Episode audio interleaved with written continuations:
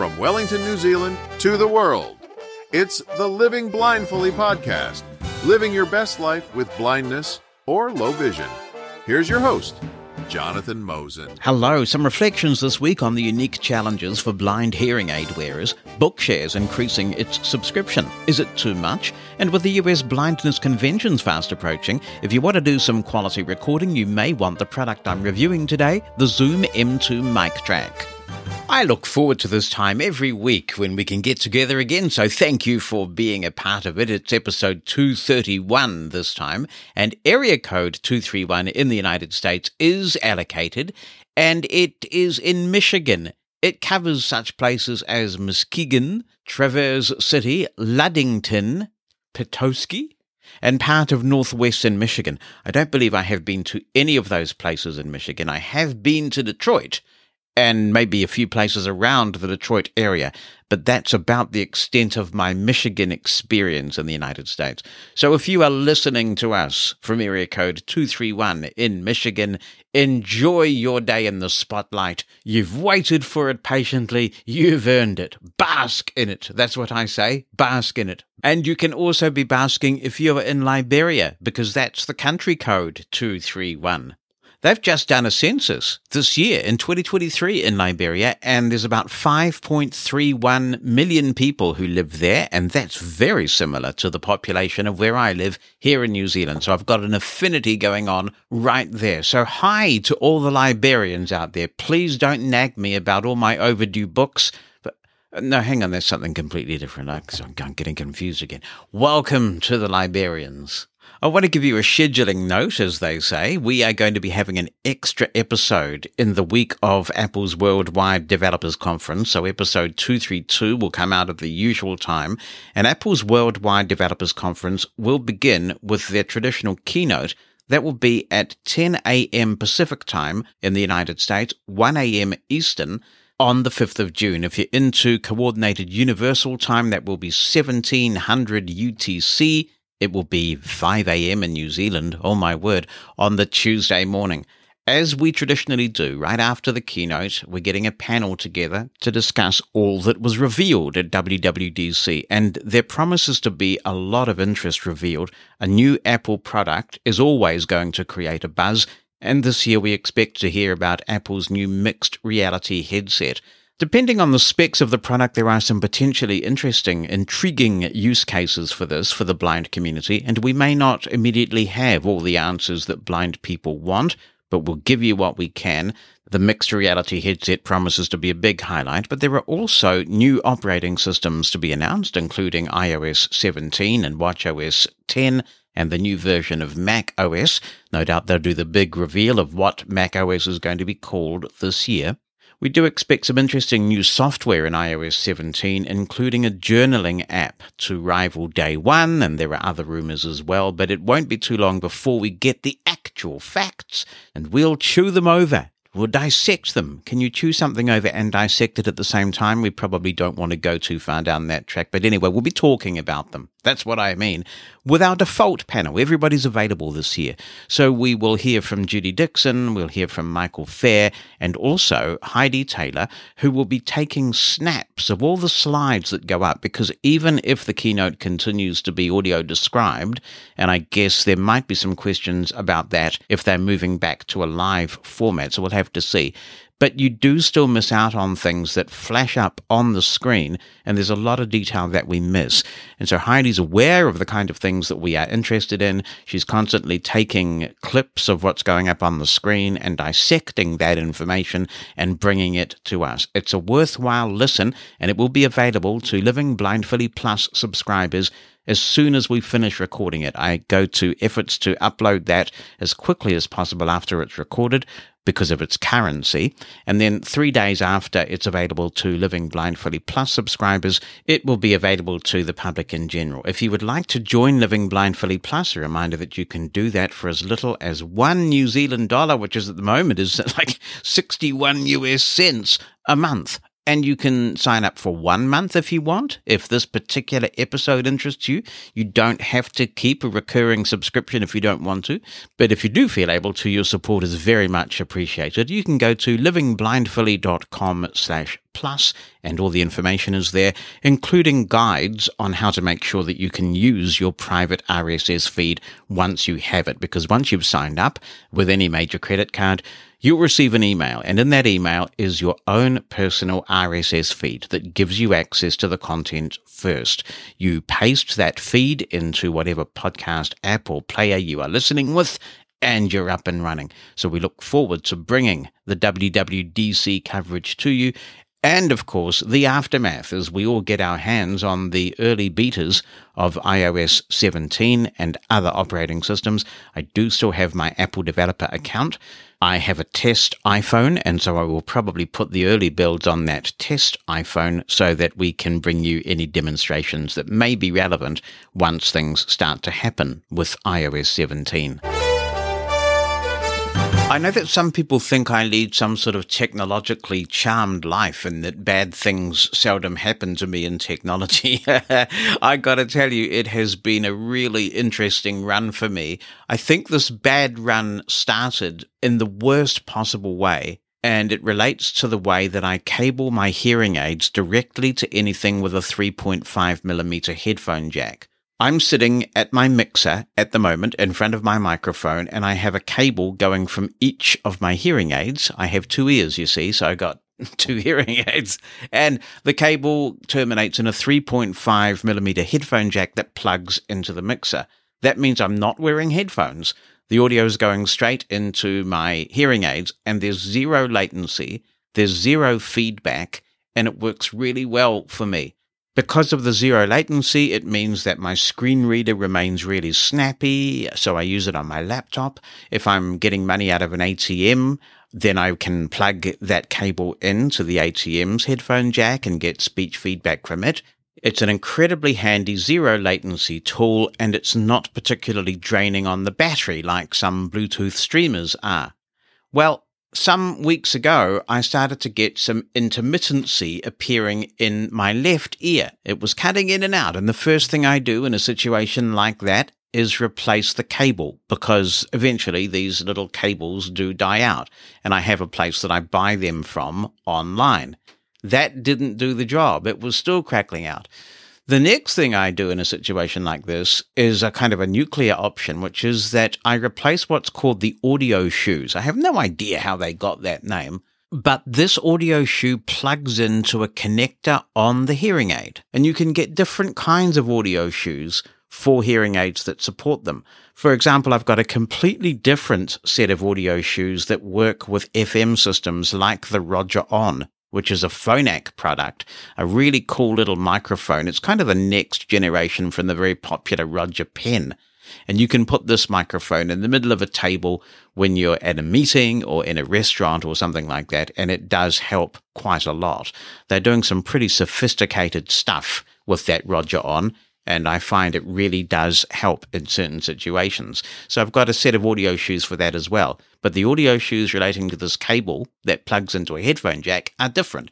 And I keep some spare ones, because if these things stop working, I am up Soup Creek. I'm sorry for the strong language, but I really am up Soup Creek if this thing breaks. So I replaced those, and still it didn't work. And at this point, I was starting to think there's something interesting going on, because it's always happening in the left ear, so it must be relating to something to do with the aid itself. I am still running Oticon S1 hearing aids, which I've had since 2019, because the government only funds these things every so often. I'm grateful that they fund them at all, but my number hasn't come up yet, and based on the experience I've had recently, I'm sort of glad that my number hasn't come up yet. I remembered that when I got my hearing aids fitted, and this audio input thing was a bottom line for me, we had to change the battery doors. So I thought maybe it's relating to the battery doors. And I contacted my ever-patient audiologist and said, could we try some new battery doors? Well, this turned into a major mission. I didn't hear from the audiologist for weeks and weeks. This has been going on for quite a while. I've been kind of grinning and bearing it. Finally, I contacted the audiologist again and said, can I have the battery doors, please? And I think they were somewhat frustrated. Reading between the lines, I think they had been trying to get a response from Oticon, and they reached the point where they said, we are going to hand you over to Oticon. Audiology companies don't like talking to patients very much, but they do sometimes talk to me, and I'm grateful for that. It turned out that these battery doors were rare. Rarer than hen's teeth, as the old saying goes, and they couldn't find any in the vicinity, and they finally tracked some down in Poland. Meanwhile, the sales guy from Oticon was kind of quizzing me on why this thing was so important to me, because direct audio input is not a common feature anymore. And he isn't sure whether direct audio input is a feature that's in any of the newer Oticon aids. So I had to go through all of this again, where I explained, first, a lot of these streamer tools are in mono. I cannot have mono when I'm monitoring mixes that I'm putting together. I need stereo. Second, even if you get a device like an Oticon TV adapter, which is a really great device actually, and it's got a good range, and I use that with our system in the living room, it introduces latency. So it's stereo, but it introduces latency. And what I mean by that, for those who don't work with audio, is if I were to plug one of these into my mixer and then I switch on to the TV adapter program on my hearing aid and I start to talk, there's enough of a delay caused by all the digital processing that devices like this do that means it will sound like it's echoing back when I talk, and that will cause me to slow down, because it's really distracting, at least I find it really distracting, when you hear yourself echoing back like that. I don't want that latency, and I've got a solution that works for me, and I'm going to do my best to hold on to that solution as long as I possibly can. When my number does come up, if there is one manufacturer left that offers this feature, and it may well be Phonak. I haven't checked what Phonak is doing of late, but if they're offering it, I will switch back to Phonak. It is the most important thing for me.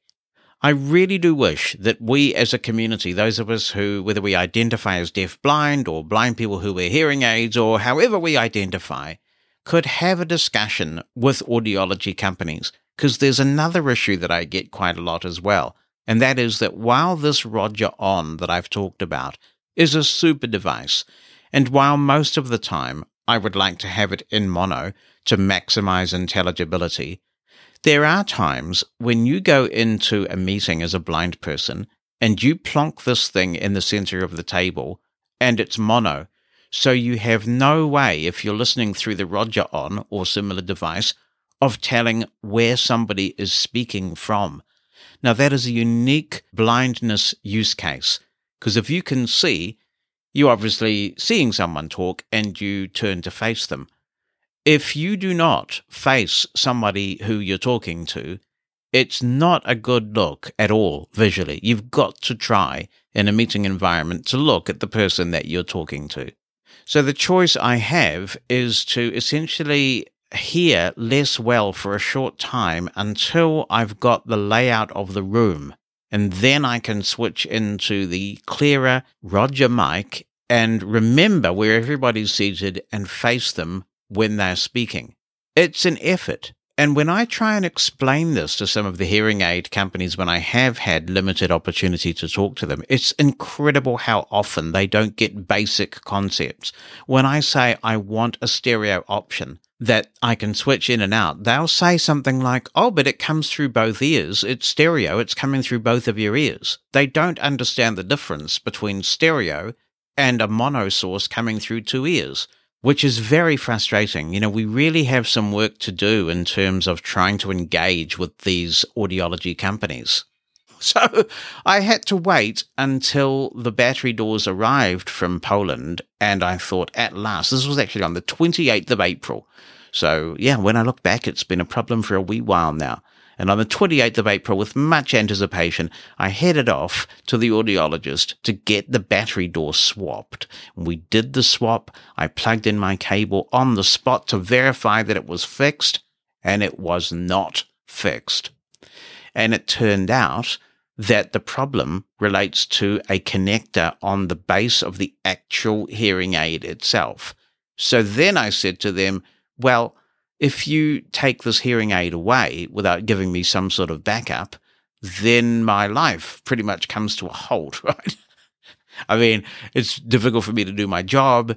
It would be difficult for me to do this podcast.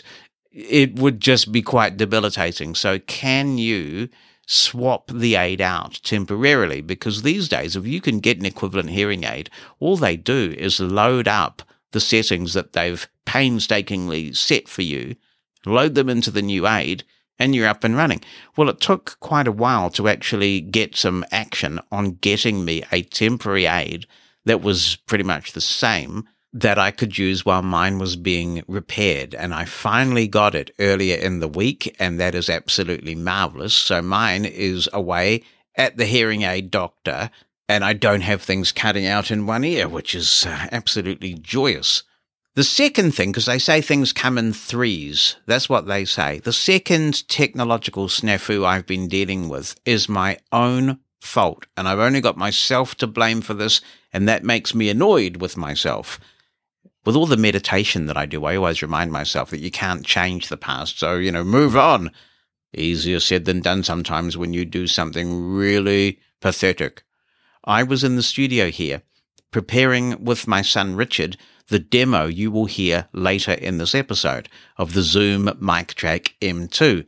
We had a lot of things going on, and we had a curry for lunch. You know, Richard was here. We were having some bonding time.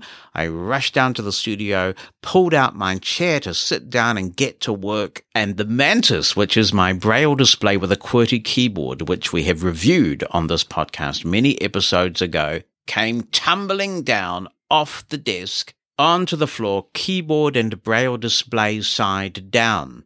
That happened because I got the executive products case, which has a very long carrying strap, caught in the chair when I pulled it out. At the time, I dusted it off, put it back on my desk. It seemed okay. It booted up. The braille display was still working. But then I went to do some writing on it later, and I found that the escape key was missing. It was just gone, and there was this awful little bump thing where the escape key should be. Your heart sinks when something like that happens, doesn't it? You think, oh, how silly is this to get myself into this position? So I rushed back down to the studio and crawled around using all those blindness techniques we've built up over the years to scan every inch carefully, meticulously looking for the escape key. And hurrah, it was located. Victory was mine, I thought. And then I tried to fit the escape key back onto the keyboard, and it wouldn't take. I was pretty confident that I was doing it correctly, and I emailed the Mantis list, and I said, how easy is it to reattach one of these keys when it falls off? People wrote back and said, it's as easy as falling off a log, mate, essentially. Just snap it back on, make sure the key's oriented the right way. You're going to be golden. Golden. And I sat there persisting with it, and I was not golden. And I thought, is there something that I'm missing here? Am I just not capable of refitting a simple key? Well, this was the same day by this stage as when I was going to the audiologist to get this temporary hearing aid. So I was pretty grumpy with technology at this point. I thought, I'm going to be a hermit. I'm going to go and just give up all my technology and live somewhere in the wilderness, happy.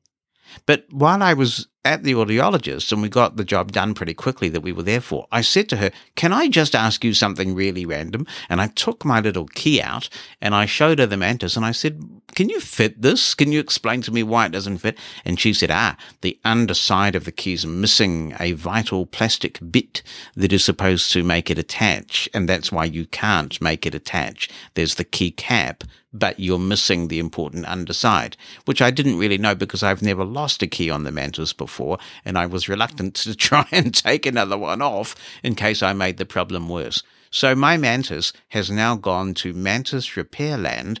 Luckily, we've got a very capable guy who I used to work with at HumanWare many moons ago who says he can sort this out for me, and I look forward to that. So I am Mantisless at the moment. The really cool thing is I still have my previous braille display, which is the Focus 40 Blue 5th generation, and we've talked a bit about this on the show of late. I'm pleased to say that right now, and I'm knocking on the wood, I don't have any ghost dots with this particular Focus 40 Blue 5th generation, and so I'm able to keep the podcast going and keep reading the PowerPoint presentations that I need to read for work. If I didn't have this, I would have to requisition Bonnie's Mantis. I'm not sure how well that would go down. Actually, to be fair, she did graciously offer me her Mantis when this happened, because without Braille, I just can't do this podcast. I can't do my job. Braille is absolutely essential to me. I mean, reading is absolutely essential to most people, I think. And without Braille, I can't read. So I am very fortunate to have this display. One thing I will observe, because there have been a few negative comments of late about the build quality of the Focus 40 Blue, switching between sources on the Focus is a joy. I'd forgotten how quick and efficient it is to just hold down that menu button, followed by the number of the input that you want to switch to, and it is instant. It's really good. The cells feel so different from the Mantis, and you really notice this when you're switching from one type of display to another. Moral of the story, be really careful with the straps on those executive products cases. I've been talking on Mastodon about this, and other people have said that they have done something similar. The trick, I think, is if you're not going to be traveling with one of these displays for a while, it's nice to keep it in the case. And I like the little pocket because I keep my special hearing aid cable and a thumb drive in case I need it in the case. But just take the strap off. Why on earth did I not think of something so basic as this before? Take the strap off, store it somewhere safe, and then it can't catch on anything and take a tumble. Or if you think you'll always do this, make sure you position the strap in such a way that it's, say, behind the device so it's not going to catch on anything. I quite frequently move my display. When I'm reading in the studio for the podcast, I have the display on my knee so that it's a good distance from the microphone, which is a Heil PR40, and that microphone is super directional anyway, and I find that just cuts down on audible clicks as I scroll the display. So I think that there are too many opportunities for me to get that wrong if I leave the strap on. And when my Mantis is restored to its rightful place at Mosen Towers, I will be taking care not to have the strap on when I don't need to have the strap on.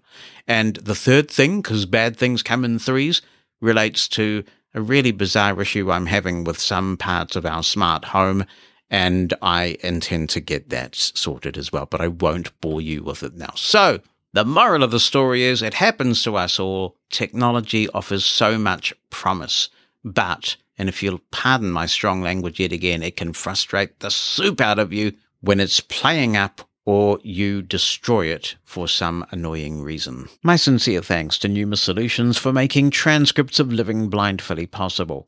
RIM is free for all to use for up to 30 minutes every day. Need more time? Well, there's a range of monthly price plans available, and you can buy a RIM pass to assist one person as much as you like for a 24-hour period. And there's yet another way to use RIM. The RIM Community Support Package is designed for those who occasionally need to provide or receive remote technical support but don't want a pro plan. With the RIM Community Support Package, you get an additional 3 hours every single day. That's on top of the 30 minutes RIM gives everyone free. Normally, this package sells for just $149 a year, and it's a steal at that price. But if you sign up now, you can get it at the special price of just $99. That is one epic deal. Check out the RIM Community Support Package at getrim.app. That's GETRIM.app. Christopher Wright has solved his own problem that he wrote into Living Blindfully about, and he's going to share the answer with you now. Hi, Jonathan. This is to let anyone else know what works if they run into the problems I had with my Pixel 7. Once again, the Belkin Rockstar saves the day. Applause for Belkin, please. Oh, all right then. Take a bow, Belkin. Christopher Wright salutes you. I hope that worked for you, Christopher. He says, the adapter does exactly what the Pixel version does on my iPhone. Even though it was a little more expensive, it's worth it. Don't buy those cheap adapters for either platform. They don't work. It also says the adapter is compatible with iPad Pros, so I assume it should work fine once USB-C becomes standard on the iPhone. I'll most likely want a Lightning to USB-C adapter, so my Lightning accessories won't become e-waste, but will get there in the end. Shame on the manufacturers, says Christopher, for taking away the headphone jack and the consumers who don't care enough to cause massive backlash. Well, 1,000 amens to that, Christopher. The demise of the headphone jack was absolutely absurd. And yes, September's coming fast. That's when we expect the iPhone 15 Pro to be out, and that, by all accounts, will have USB-C instead of a Lightning port. And that means that if you've got a whole bunch of Lightning accessories, you know what you're going to need? Yep, another dongle from Apple. Another Apple dongle. But in this case, it's a good change. It will definitely be worth it in the end. John Wesley Smith is back again. He says, hello, Jonathan. This is an update to my message about the problems I was having with a mystery podcast downloading to the internal memory of my second generation Victor Stream. After taking the various complicated steps I described in my recording, my stream is behaving like it should. I believe your comments about redirects explain why I have sometimes gotten an episode of some podcasts twice. I suspect an older URL hadn't been cleaned out of the database. There must be some strange things going on with databases for podcasts on the stream now and then. Sometimes podcasts from months or even years ago have downloaded to my stream unbidden. One podcast feed has pulled in podcasts dated from 1969. That's interesting. Obviously, that's not possible. Somebody, somewhere, probably fat-fingered the numbers. Trying to play such a mislabeled podcast resulted in an error message. Thanks very much, John. It can be kind of fun if you're in the right headspace to do some investigation of some of these weird things, can't it? But I'm glad you seem to have got it sorted. Here's something about which there was a lot of discussion on Mastodon a few weeks ago, and now Lena raises it here. She says, hello, Jonathan. Bookshare has increased its membership fees to $80 or $79.99 US. The reason given in the alert email was there had been no increases for 20 years. That is true, but is that a reason for a 60% increase? I don't think so. Even if every book in Bookshare's library was usable by blind people, a significant number are image-only and therefore not accessible to blind readers, this would seem unreasonable to me. 60% greatly exceeds the US inflation rate, cost of living increases, and salary increases for everyone I know. How many paying members can afford this huge jump? How many current members who earn their membership by scanning and proofreading books can manage the work increase while maintaining quality? Bookshare offers no monthly subscription plan, and Bookshare is charging more per year than university libraries charge non-students, and it is more than public libraries charge for users who live outside a library's service area. A 10%, $5 increase would exceed inflation, but would probably be affordable by many. What do others think? I continue to enjoy the podcast, and I am still looking forward to your interview with Oko's creator. Well, it's not too far away now, Lena, so thank you for your patience. We've just got so much material at the moment, which is a nice problem to have. I'm going to come down squarely on one side of this debate, and I'm unequivocally with Bookshare on this one. I know things are tough. It is really tough out there, but a business has to pay its bills. It has to pay its people. It has to pay its running costs. And I want to talk about the inflation rate because it's a little bit like a mortgage. If people are familiar with that, inflation is compounding. So if there was an inflation rate of, say, 3%, between 2000 and 2001, let's just take 2000 as a starting point. And then there was another inflation rate of 3% between 2001 and 2002. It's compounding. So when you wait as long as 20 years, you get a significant decrease in the purchasing power of $50. So I put this through an inflation calculator, and I ask the question, taking the US inflation rate into account from 2000, I just started at that point, to 2023, how much money would you need now in order to purchase the same thing that you got with $50 in 2000? And the inflation calculator told me that $50 in 2000 is equivalent to about $88.08 now. So it may have been slightly after 2000 that there was an increase in Bookshare subscription last, but they are dead on track with reflecting the rate of inflation. The dollar has average inflation rate of 2.49% per year between 2000 and today, producing a cumulative price increase of 76.17%, which is actually higher than the Bookshare increase. This means that today's prices are 1.76 times as high as average prices since 2000. This is according to the Bureau of Labor Statistics Consumer Price Index in the United States. A dollar today only buys 56.768% of what it could back then. You add to that the number of agreements that Bookshare has inked in the last 20-odd years with publishers. The quality of the material you get from Bookshare overall is much better now than it was then, because so much of the material is coming directly from publishers now. So you get books very quickly, and they couldn't be of better quality. There have also been other enhancements that have been added to Bookshare over that time. And yet they are coming in at a price point that means that in real terms, it's a little bit cheaper than it was back then.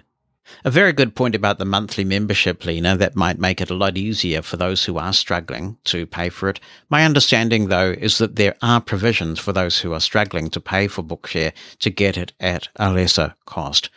Now, all that said, I have a question about Bookshare that I would be interested in some community discussion about, and it's simply this. In an era where so many books are available electronically through mainstream means, how do we philosophically justify a service like Bookshare? If you can purchase something like Amazon Kindle Unlimited, which is a subscription program available to everybody, blind people and sighted people alike, and you can use the Kindle app to read those books, or you can purchase an Audible subscription, and you can read those books, although I appreciate that not everything's available in audio format. What is our justification as blind people for saying we should be entitled to a service where we pay a yearly fee and not have to pay the copyright holder for reading their work? I'm very interested in these copyright discussions because nearly 30 years ago in New Zealand, we passed a law when I was Manager of Government Relations that amended the Copyright Act to enshrine in law that access to information was no different from access to physical buildings, that if disabled people should expect access to physical buildings as a right, they should also expect access to information as a right. And New Zealand became the first country where, as of right, organizations that modified material into accessible formats did not have to seek the permission of the copyright holder. The copyright holder could not withhold the conversion of that material into an accessible format by a prescribed organization, like a blindness library, for instance. Other countries were inspired by our example. There was the Chafee Amendment eventually, and I remember sitting down with people from NFB to discuss how we got our copyright law past the author lobby, and all that was done, and then came Bookshare. But the landscape has changed a lot since then, and what I keep coming back to is, what's our justification if we want to be considered equal members of society? And if books are available for purchase in accessible formats like Kindle and Apple Books, what is our justification as a community for saying that we should have a service like Bookshare that gives us access to this material on far more favorable terms? So let me know what you think about all of this. Are you cancelling your Bookshare membership? Do you think that the subscription increase is unreasonable? And what do you think that justification is for Bookshare's continuing in an era like the one we have now, where so many books are accessible right out of the box to us? 86460 Mosen is my number if you want to chime in on this. 864-606-6736 and opinion@livingblindfully.com on the email. The Living Blindfully website is your one-stop shop for everything to do with the show. Never miss an episode by adding the podcast to your favorite app. Search past episodes. Follow us on your favorite social media network and listen to our entire back catalog of hundreds of episodes. You'll be glad you paid us a visit. livingblindfully.com. That's livingblindfully.com. To the UK we go for an email from Kevin Russell, who says, "Hi Jonathan, first of all, many congratulations on the rebranding of the podcast. I'm absolutely delighted to be a living Blindfolly Plus member. Thank you for the support, Kevin. It means a lot. I found your demonstration of Google's Music LM absolutely fascinating. However, for me, every single example was extremely nightmarish. This is very hard to explain or describe, but for me, all the examples were extremely random in sound. All the chord changes and the melodies were completely unnatural. The only way I can explain it is to say that every example sounded as though it was being played backwards, but the right way round, if that makes sense. The classical pieces were particularly strange, very eerie, and I had to go and do something else for 10 minutes to clear my head. I remember having bad dreams about Tomorrow Never Knows when I first heard it at the age of 8 years old. I loved it, but it was seriously scary. The same goes for Revolution Number 9, with all of the backwards snippets of music and total mayhem. Of course, I really love Revolution Number 9. Again, thanks for an extremely stimulating and thought-provoking podcast. I look forward to receiving it each week. Thanks, Kevin. I wasn't around when Tomorrow Never Knows came out, but I do remember being freaked out by it when I first heard it, and also I Am the Walrus. As a kid, you don't want to listen to that at 2 or 3 a.m. I understand completely what you're saying, and I think the problem they've got is that they're being super careful about not plagiarizing anybody, and that doesn't leave a lot of room for tuneful music. I mean, it sounds like the right style, doesn't it? But you're right, it's not a catchy melody that's going to be the next hit, and I suspect that's deliberate. That's the very fine line they are walking. You inspire a fun and interesting topic, though. Are there songs that just freak you out, that scare you, not because of the lyrics or anything like that, but because of the way that they sound? I remember a good friend of mine, my best friend in fact, when we were kids, he was totally freaked by You Light Up My Life, and the only reason why was because the chord sequence just freaked him out. No more than that. I have to say, for me, it's Baker Street by Jerry Rafferty, which gives me eye pain. I mean, seriously, that's just one of those songs that is incredibly musically triggering for me. So do you have any songs like this? I guess it's a form of synesthesia, not quite synesthesia, but are there certain chord progressions, just certain instrumentation, and you hear that in a particular song and it just gives you the heebie-jeebies? It may not be rational, people may not understand it, but nevertheless, it's real for you. What a fun topic. If you've got a song like that, let me know what it is and how it makes you feel. Opinion at livingblindfolly.com or on the telephone 86460-MOSEN. Stay informed about Living Blindfolly by joining our announcements email list. You'll receive a maximum of a couple of emails a week, and you'll be the first to learn about upcoming shows and how to have your say. You can opt out anytime you want. Join today by sending a blank email to announcements-subscribe at livingblindfolly.com. Why not join now? That's announcements-subscribe at livingblindfolly.com and be in the know. On the subject of accepting help and help we don't want, Peter is writing in from Budapest. He says, here are my main principles of behavior when interacting with a sighted person who wishes to help me. 1. Reciprocation. My default setting is always being polite. From that starting point, my behavior depends on the other agent's acts and communication. My gentleness level will be the mirror of theirs. 2. The principle of unchangeable presumption.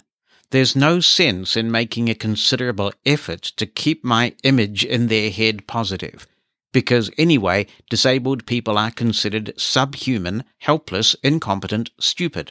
It's probably rooted biologically in able-bodied persons' minds.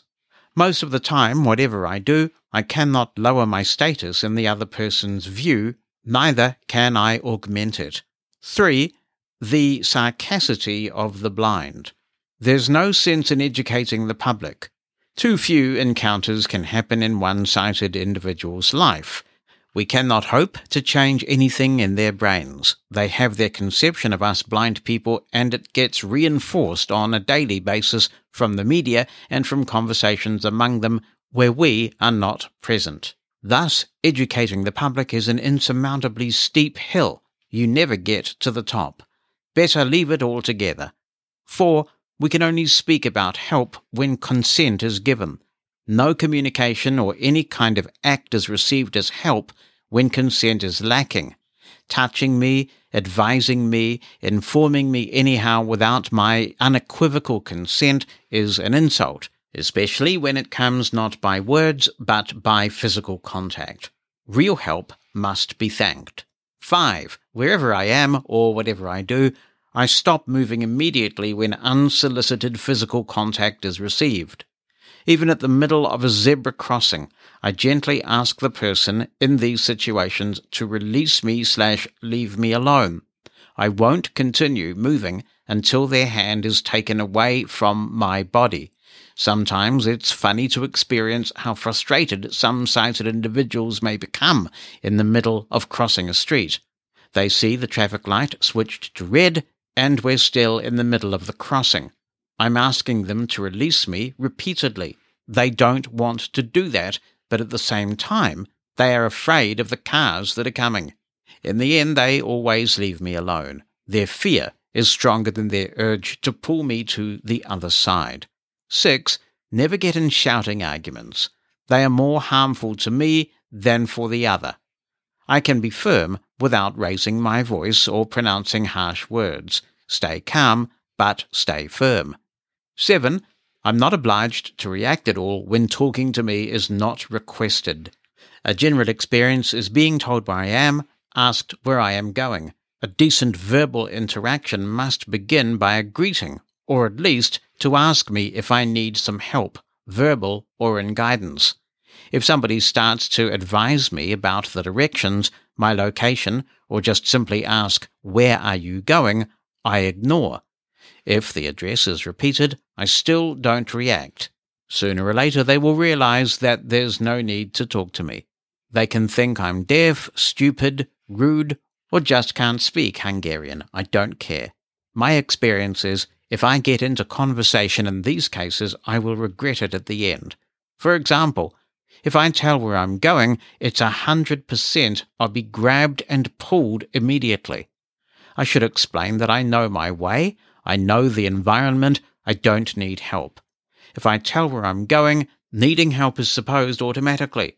Oh no thanks, better walk out of the inconvenient / humiliating situation, may be regarded as a rude person, but still mentally unharmed. So these are my guidelines when getting help / meeting unsolicited interactions. A lot of people may disagree, but they work for me. And this discussion was sparked by an interesting email from Mohammed, and Mike Calvo's writing in response, and he says, "Dear Jonathan, I hope this email finds you well. I just had to reach out and express my astonishment at the incredible reading you did of Mohammed's letter on the Living Blindfully podcast. It was an audio story, or perhaps more accurately, an audio book, and it left me completely floored. I wanted to let you know that among the various callings in your life, which I know you have many, I truly believe that pursuing a career as an audiobook reader would be a remarkable opportunity for you. In addition to that, I've had the privilege of hearing you read news using a braille with an uppercase B display, which was already astonishing to me. However, when I heard the audiobook style narration you did with the message, oh my goodness, it was simply mind-blowing. I couldn't resist writing to you and expressing my admiration. Despite knowing you for many years, I have never heard such an incredible performance from you." Thank you very much, Mike. This actually made me go back and listen to it again because I didn't think it was anything that special, but I'm glad it resonated with you. It just goes to show you can be sitting here in your little studio just reading your thing and you never know what impact it's having out there in the big world.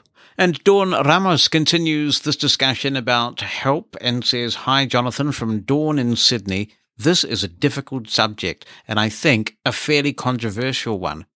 When I was growing up, and I know for a lot of my friends, I was told that when I was in public, I had to be an example on behalf of all other blind people, and the way I interacted with sighted people would influence the way sighted people would react to any other blind person. As an adult, working and relating with the mainstream community, I learned very quickly that it's not quite that simple. Yes, there is never a cause for rudeness, but if a person is trying to help and what they do is actually putting you in danger, then you have every right to be as forceful as is necessary. There are numerous experiences of this I could share, but I'm sure everyone else has had any number of scary things happen to them. When I was working, I found that catching trains posed any number of problems where, yes, people thought they were helping, but what they did was actually extremely dangerous both to me and my dog. It can be the hardest thing to be polite and at the same time make sure that you put your own safety first. One experience I will relate was a day I was getting off a train and I knew there would be quite a wide step across the platform. What I did not know was that the train had not pulled to the end of the platform, which meant that I would be stepping into oblivion. Someone grabbed me from behind, which is one of the most dangerous actions they could take, as it has the effect of unbalancing you as you step out. As the person did not say, "Don't move," or "Wait," I pulled my arm from their hand, and next minute I was lying on the railway track. Luckily, I was not hurt, but this is an example of the kind of thing that can go wrong on some occasions. In episode 229, Dawn from Sydney raised some very important questions about electric cars and the dangers they may pose to blind people. This is following some international travel she has recently completed. Mark Riccobono, the president of the National Federation of the Blind, is writing in on this, and he says, "Dear Jonathan, responding to the recent question on the Living Blindfully podcast regarding the advocacy work done regarding minimum sound standards for electronic vehicles, I wanted to share with you and the community some notes. While we have led the way in getting a very acceptable standard in the United States, we have always been concerned about creating a uniform standard around the world, and that continues to require the attention of all advocates in our global community. In 2004, the National Federation of the Blind began educating industry representatives and policymakers about the dangers posed by silent cars for all pedestrians, especially blind pedestrians. The National Federation of the Blind worked with the United States Congress on the Pedestrian Safety Enhancement Act, which requires electric cars to make a minimum sound at low speeds. This law went into full effect in the United States on March 1, 2021. The law requires all vehicles manufactured after that date to be compliant with the corresponding United States Department of Transportation regulation. The law was passed in January 2011, so it took a full decade to get to complete implementation. In February 2008, Dr. Mark Mara and other leaders from the NFB travelled to Geneva, Switzerland to urge the United Nations World Forum for the Harmonisation of Vehicle Regulations, also known as WP29, to work on the quiet car issue. WP29 created the Quiet Road Transport Vehicle, QTRV, group to do this work. Over the next several years, the QTRV group took up this issue and, as a result of the advocacy of the NFB and the World Blind Union, ultimately WP29 adopted Regulation 138, which is a part of the 1958 agreement. This regulation is currently in effect in 57 countries. While there are some detailed differences between the regulations adopted by each country, they generally all require the vehicle to make a specified level of sound while travelling at low speeds. It is worth noting, however, that the United States regulations require sound at stationary, which is a critical component for blind people.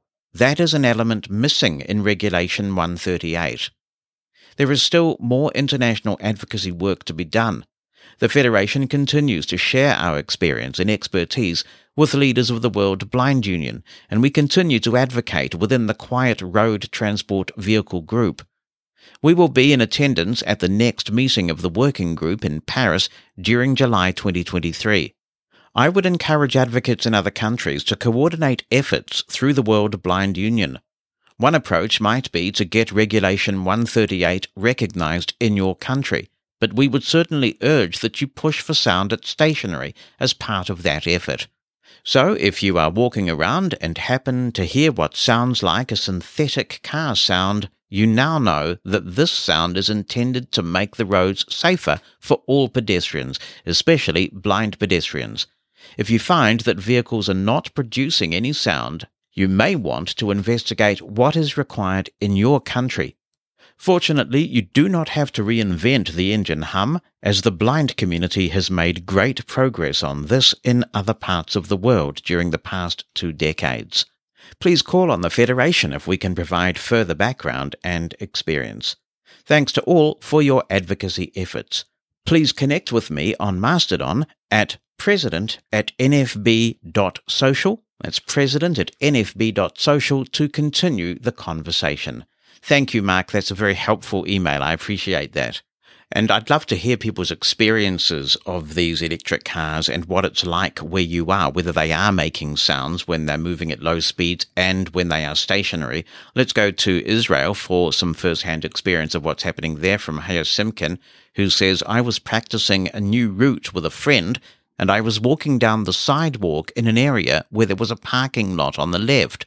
This is quite common in Israel, and I would like to know if this happens in other countries. All of a sudden I heard a slight whirring and brake squealing sound, and my friend grabbed me out of the way. I asked her why she was grabbing my body instead of talking to me, because this is something sighted people often do. She told me that a car was backing out of the parking lot towards me, and she didn't know if he could see me or if he would bother looking behind him. I don't really know if it was a man. A few weeks later, I was in the same place under the same circumstances, and a very loud bus or truck was on across the street. And again, she grabbed me in the same way, and I reacted in about the same way, and she told me again that a car was backing out. I couldn't hear a thing. 2 days ago, my mother took me to a yearly checkup at a large hospital. I was walking sighted guide with my mother, and an electric bike went whizzing from behind and cut in front of us and barely missed running us over. I was stunned and wasn't sure if it was an electric car or not because it sounded similar. Meanwhile, my mother yelled at the driver who hadn't given us enough leeway, and he didn't so much as turn around. That's why I'm scared of electric cars and bikes. I even worry about kids on bikes and scooters, because here they often go too fast without supervision and couldn't slow down for pedestrians. I'm more worried about them running over somebody's guide dog, because you can fix a broken foot with a cast if things are that bad, but what fixes a traumatized guide dog? Now, says Haya, for meet and assist. When I was 17, I flew from Fort Lauderdale to Vancouver through O'Hare with United using the meet and assist service. Do you capitalize that? I have no idea. The plane landed and nobody came. I waited for every single person to get off and still nobody came. I had heard the direction people were going and picked up my carry-on and went that way. I managed to attract attention by just walking, and they asked me where I was going or something like that, and I told them. They accompanied me down the air bridge, sat me in a chair, and told me that they would get someone to get me to the next flight, and I haven't seen them from that day to this. My dad was back in Florida, and so when it became clear that they wouldn't be coming, I called him, because I honestly didn't know what to do.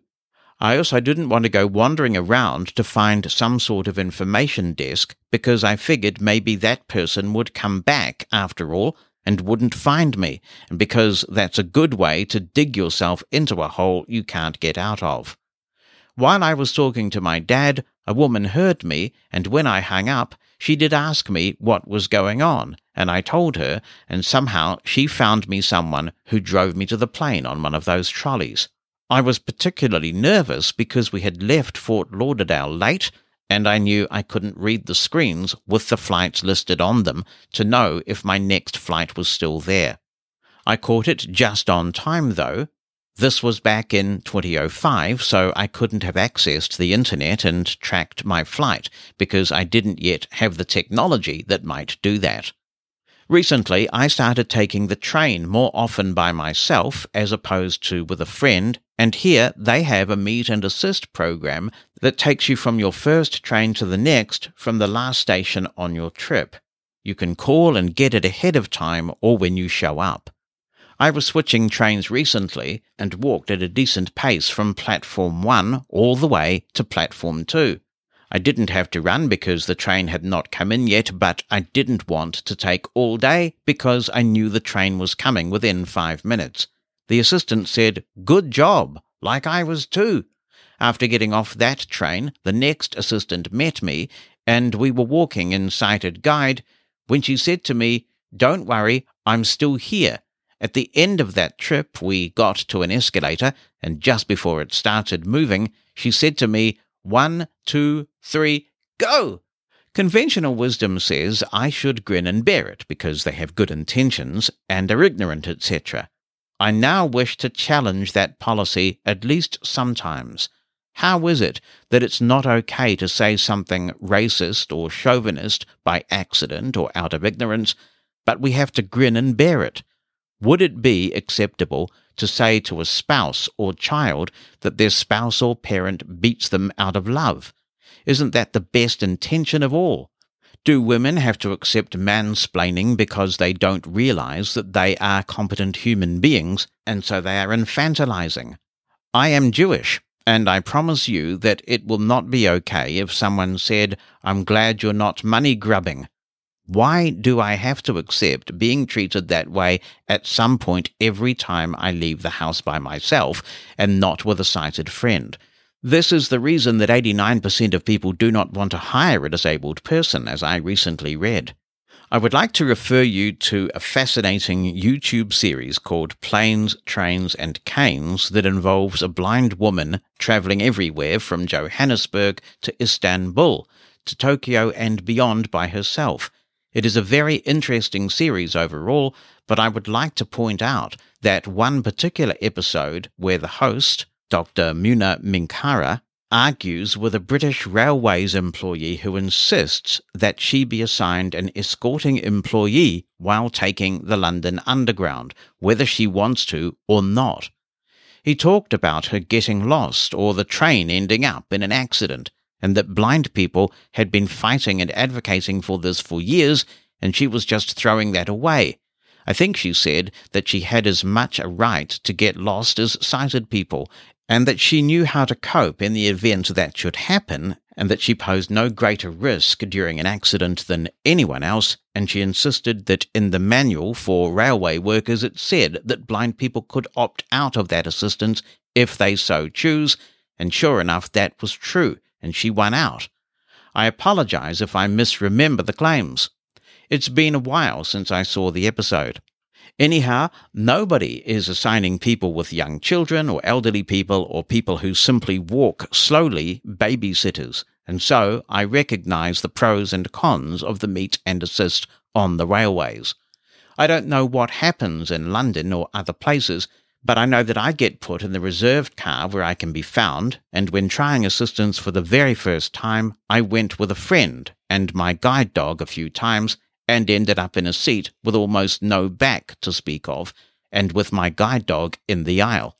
Thanks very much, Heil. This is definitely an example of where different blind people will have different requirements, and they do need to be respected for that. In my own life, my requirements have changed. I would be quite happy to just cruise around an airport and ask people for directions and do all those things when I had better hearing. But now that my hearing has deteriorated a lot, it is a lot more difficult because it can be harder to do echolocation. It can also be harder to actually hear some instructions in a noisy airport environment. So I'm more likely to use meet and assist than I once would. But I think it is important for us to have some basic coping skills in our back pocket so that if the meet and assist doesn't turn up, how do we continue on our journey? It's great if we can find a counter or even just ask a random stranger if they can direct us to that counter, just so that we can reconnect with the airline if we need to. Some people are perfectly comfortable not to rely on meet and assist at all, and that should be respected too. The thing that really gets me going, and I've seen this on a few occasions, is they seem to have in some airports or with some airlines a special room that they throw disabled people into. And as a frequent flyer, I really object to this. I mean, I pay the membership fees to have access to the lounges, or on early occasions when I had work that had me doing a lot of extensive international travel, I would get upgraded because of all the flying I was doing. And I will not be put into some sort of special holding room. I might want to wander off and get a cup of coffee or something like that. I'm perfectly entitled to do that.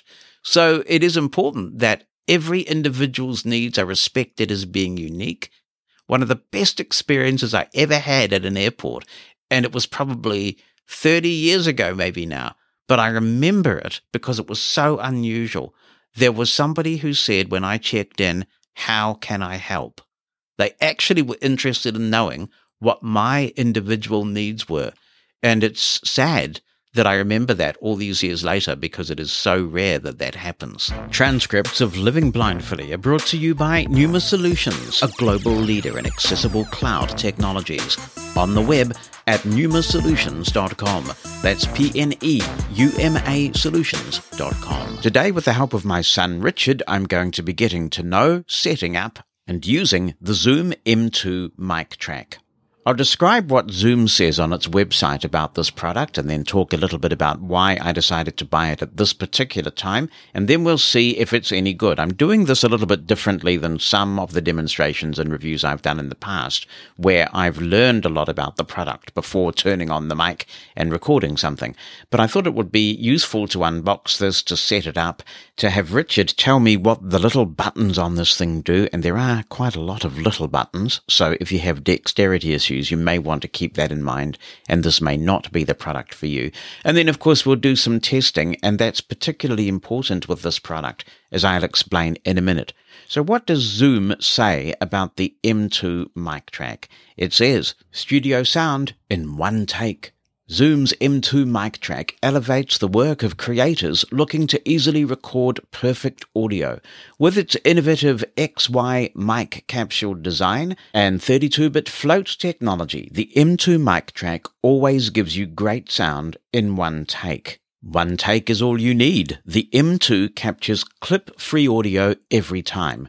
With 32-bit float recording, there's no need to set gain.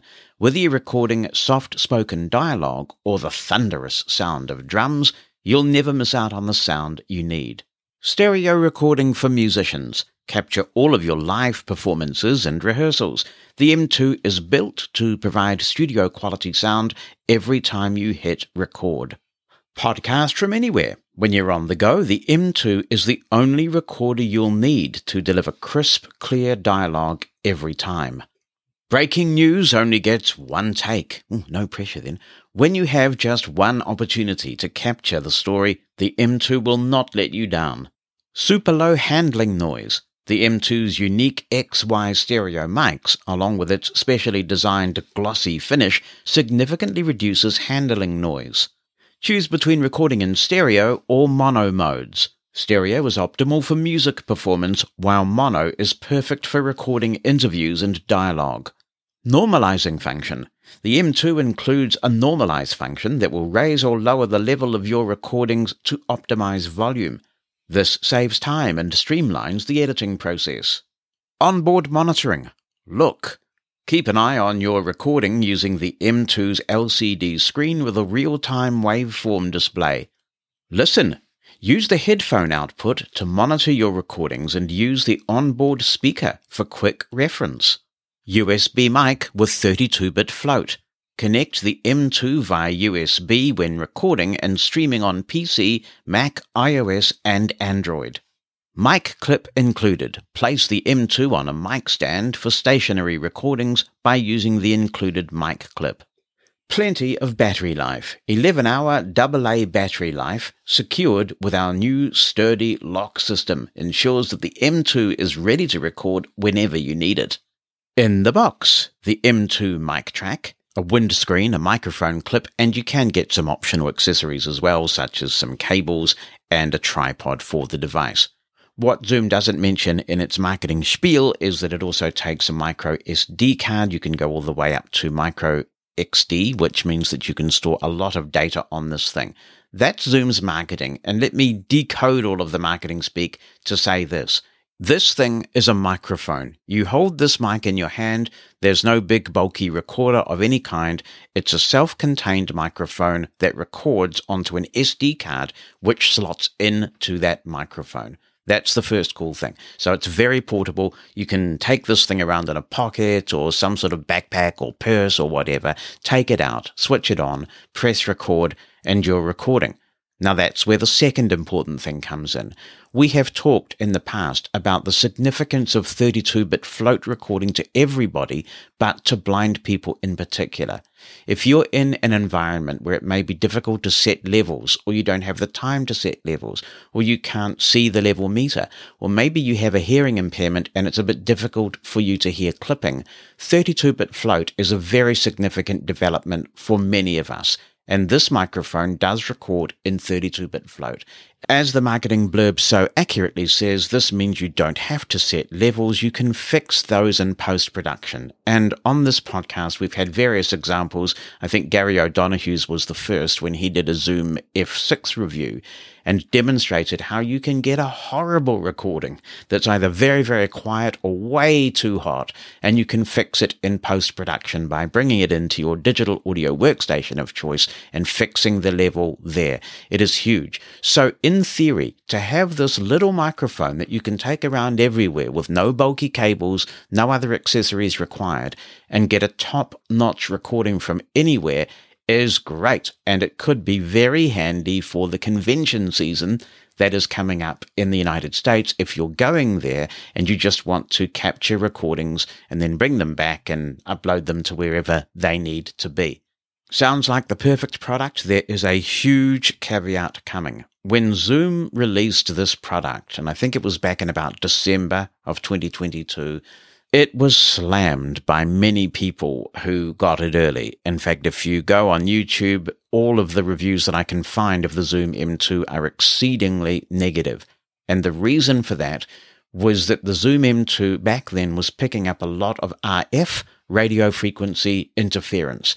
It was coming from microwaves, it was coming from cell phones, it was coming from Wi-Fi hotspots, it was everywhere, and people were saying this product is essentially unusable, do not buy this thing. Zoom then issued a recall notice and said, yeah, we've got a problem with a particular batch of microphones and we will replace them free. But since then, it's been very quiet. I haven't been able to find any reviews of the Zoom M2 MicTrak since that fix was deployed.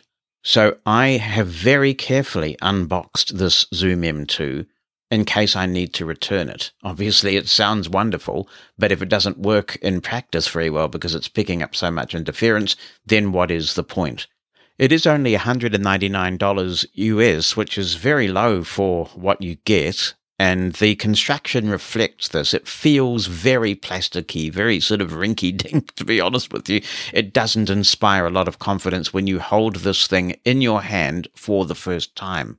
It did cause Bonnie and me to take a trip down memory lane, though, because when I said to Bonnie, have a feel of this and how plasticky and cheap it feels, she said it reminded her of her Barbie microphone that she had when she was a child. And I had the identical mic, but mine was called an Andy Gibb microphone. And I was talking about this on Mastodon, and somebody else said, oh, I had one like that, and it was called a Michael Jackson microphone. But the idea was that it was this mic that you would press a button and hold it down, and you'd transmit by default on 800 kilohertz AM. I love this thing, and it does feel like that, like a child's toy.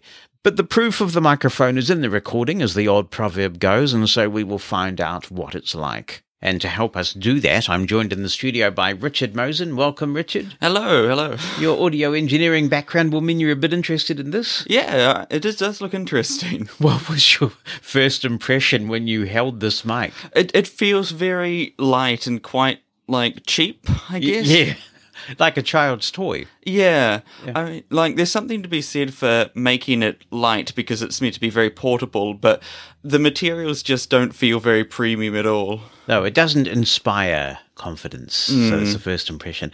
How do we orientate ourselves? I see, for example, that On the underside, as I believe it to be, there's quite a large screw. Yeah, that looks like it's some sort of locking screw, but... For the battery compartment, perhaps. Or, perhaps. Yeah. And then, so if we hold it that way... Yes. So I'm just trying to think of how to explain this to somebody who might have this mic in the future. If you hold it so that the microphone part is facing you, because it comes with its windshield on, and you've got the screw facing downwards... Mm. Then on the right-hand side, that's a 3.5 millimeter headphone jack, I presume. Yeah, it's labeled with a headphone symbol. And then those two will be the volume controls for the headphones? The first one says volume, yes. Yes, that makes sense. And then we have a USB port, I think. USB-C. Okay, so that's all on the right-hand side of the mic if the screw's facing downwards. Mm. And that's what's on the right-hand side of the mic. And then if you go to the top side of the mic, it's very busy. There's a little screen here. Yeah, that's right. Like an LCD screen. And then directly under the screen, there are four buttons, actually. Yes. So if we go from left to right, what do those buttons do? I'll just take the mic from you. Yes, all right then. And this seems like an opportune time for me to point out that when I started the orientation talking about the microphone pointing towards you, in fact, that's not the way that a sighted person would hold this mic. Therefore, it's probably not the right way to hold the mic. If you want the proper XY pattern in this mic to do what you expect it to do, the way to hold it is with the screen at the top.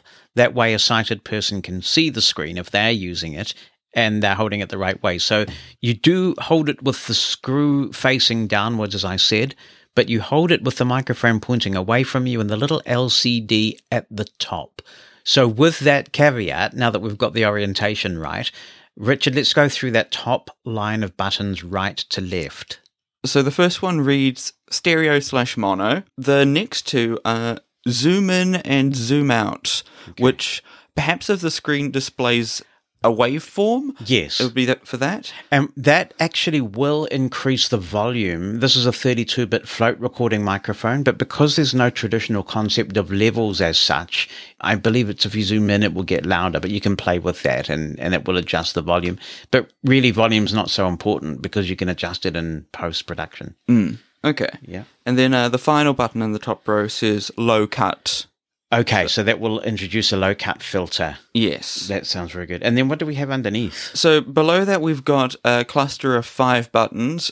You've got 2 small buttons to the far left, a large one in the middle, and then 2 small ones to the far right. And so on the left, the top one is stop, and below it is rewind. Stop is on the left, and rewind is below stop? Yes, that's correct. Okay. And then the... large central button is just the record button. It's the largest button on the thing because I guess it's what you want to find most of the time. Right. And then on the right side, in the top right, you've got play pause, and below that you've got fast forward. Okay. And that's actually all of the buttons on top of the microphone. And keeping in mind that we're now holding this with the screen pointing away from us at the top, we go to the right-hand side, and there are more little buttons and things of importance there. What do we have? To the far right, you've got the micro SD card slot, which is a little cover for it, so you don't accidentally pop it out. Mm.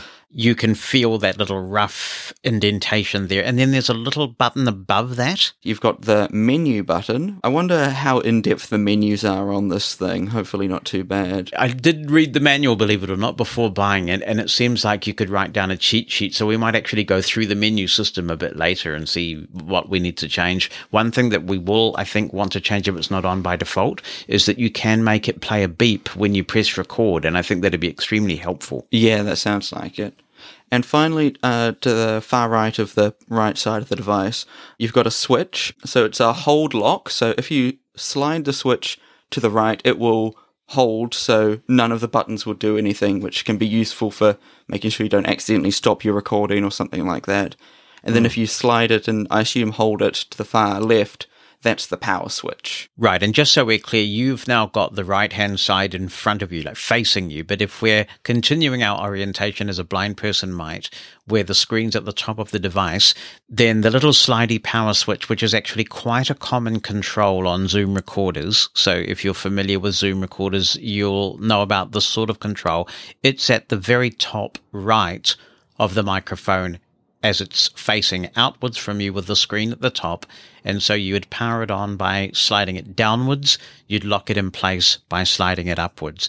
And you may also like to lock it in place if you're traveling with it, so it doesn't inadvertently get powered on in your backpack or suitcase. And I have to say, these buttons are all pretty compact. If you have trouble feeling things, this is a very busy little environment. Yeah. Because they don't take up a lot of space. But it's good that that record button is a bit pronounced. Mm. So we need to put batteries in it, I guess. Yeah. So how do we do that? I'll unscrew the screw that's on the bottom, which is indeed for the battery compartment. All right, then. Well, I hope so. I hope we don't make it fall apart. It's labelled as such. Oh, well. So, okay. It's a bit of a confusing mechanism. So you have to unscrew the screw and then go down to the very bottom of the microphone and just tug straight out on the base of the microphone, and you get the little battery receptacle. Okay, does it completely detach? It completely detaches. Right. So I'll load the batteries into it and then hand it back to you. Okay. But, and it takes AA batteries? Yeah, 2 AAs. Yes. So here's the two-part stand. At one end, it is rounded, and that's the base of the microphone, correct? Mm. Yeah, when the batteries are going in. And then the other end is not round at all. It's kind of more rectangular, and that's what goes into this slot. Oh, yeah, and it slides in all the way, and then it clicks back into place. When it does that, then obviously it's very easy to pull out. So this is where you press the screw in and tighten it up. You can do this with your fingers. You don't need a screwdriver or anything like that. Keep turning it clockwise until you feel tension, and then it's rock solid. I'm going to go to the top right of the mic where the little power slider switch is and slide to power it on now that we have batteries in. If you use a nail, it's kind of spring-loaded, and you can feel it powering on, but it's not very pronounced. Mm. So is it on now? Because I've probably powered it on and off. And the first thing it will want is for someone to set the date on this thing. Yeah, so I'll take that. Okay. This is something that you might need help with Ira or a sighted person to do. Mm. So what it actually wanted first was your language. Okay. So it's English by default. And so the buttons on the top row of the top of the device, the 4 of them, the second one is to go up on the list, and the third one is to go down. So it's the 2 middle buttons to navigate.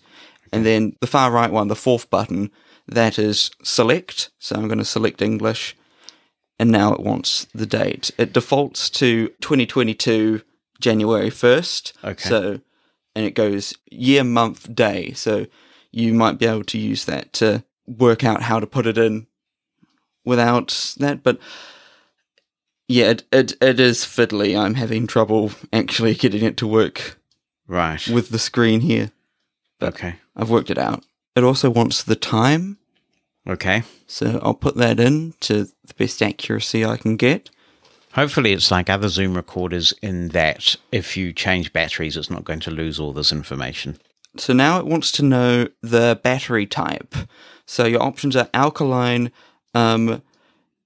what is NIMH? Nickel metal hydride. Yeah, and lithium are the 3 options. So are these alkaline batteries? These are rechargeables and they're nickel metal hydride. Okay, we can select that one. That's just for it giving you an accurate read on the battery level. So if you get that one wrong, I don't think it's that big a deal. Right. And now we appear to have a waveform in front of us.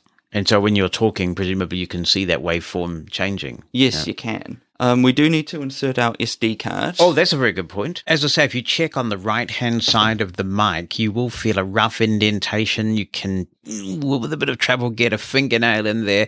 It's a little flap that then gets exposed. You can't lose the little bit that covers the micro SD slot because it dangles. It doesn't completely come off, so that's nice.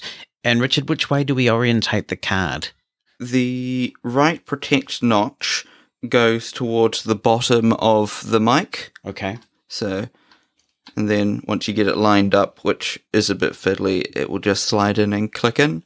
And then I replace the cover. Presumably it has a spring-loaded type thing it clicks in, yeah. And did a message come up on the screen when you popped that card in? At the top of the waveform, it's got an indicator that says how long you've got left on your SD card to record, and this is a 512 gigabyte SD card, right? So it's actually maxed out at the maximum time. It says we've got 99 hours and 59 minutes and 59 seconds. Right. So that'd be excellent. Yes. I guess we should now take a look at the menu system and find out what we can change, and we'll try and do this in a way that helps people potentially build a cheat sheet for the microphone. We press the menu button to get into it, which is just above the SD card slot, correct? Yes, you do. Yep. When you press the menu button, the first option in the menu is record settings. So to select that, you have to press the far right button of the four below the display, and that takes you into the record settings menu. The first option is sample rate. So if you select sample rate, you've got three options. You've got 44.1 kilohertz, 48 kilohertz, and 96 kilohertz. What does it default to? It defaults to 48. Okay, I think that's perfectly fine for spoken word. Yes. Yeah. So we can leave it at that. Yeah. And then how do you back out of a menu option like that? So that will be the far left button is the back button. Okay, so enter effectively is the far right of those buttons and back is the far left. Yes, and then of the two middle ones of the four buttons, the left one is up and the right one is down. So we've gone back up to the record settings, yep, and below that is pre-record. What that will do is if you have this enabled, and it will use a little bit of battery, but it means if you're in a situation where you're waiting for something to start, say you're a reporter and you're waiting for a media conference to start, or you've got the rights to record a concert and you're waiting for it to start, it will pre-buffer a little bit of audio so that when you press record, it will keep that X number of seconds before you press record.